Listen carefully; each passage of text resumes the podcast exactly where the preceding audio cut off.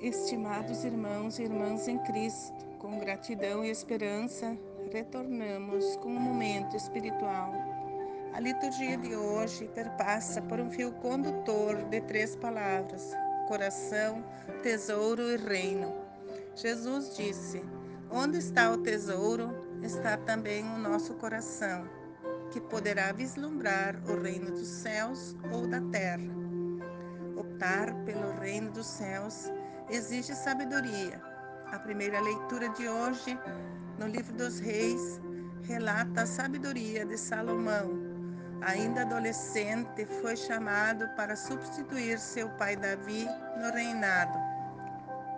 Estava confuso e com medo quando Deus apareceu em sonho e lhe disse: Salomão, pede o que desejas e eu te darei. Então Salomão pediu um coração sábio, inteligente e compreensivo para governar.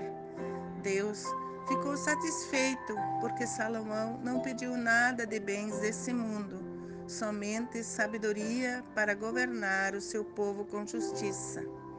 Ele recebeu esse dom, mas depois que assumiu o poder, se deixou levar pelas riquezas e ambições desse mundo.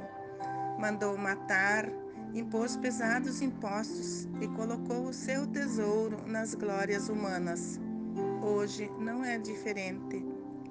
Muitos governantes e líderes que assumem o poder esquecem os dons que os trouxeram até aí e mostram que a sabedoria da escolha foi corrompida pelas tentações desse mundo.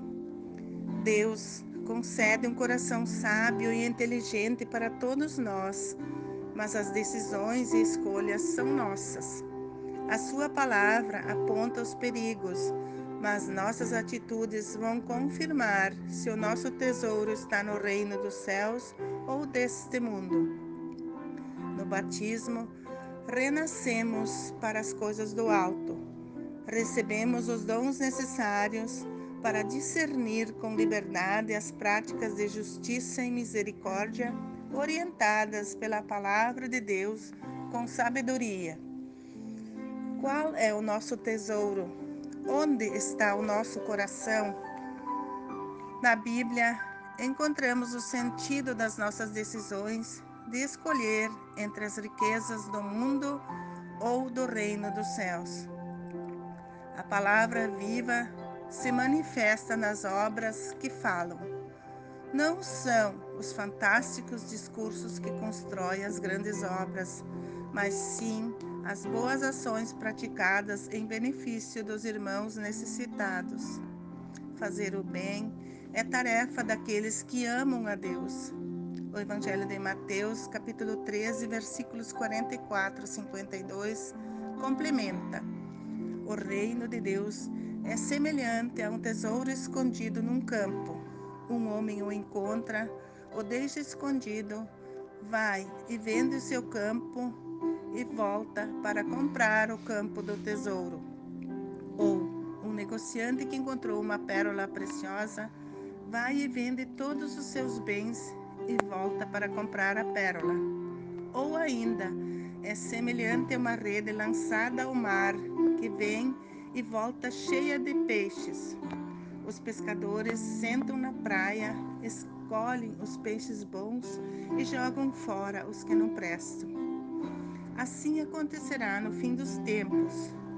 Os anjos virão para separar os homens bons e justos dos maus, que serão lançados na fornalha.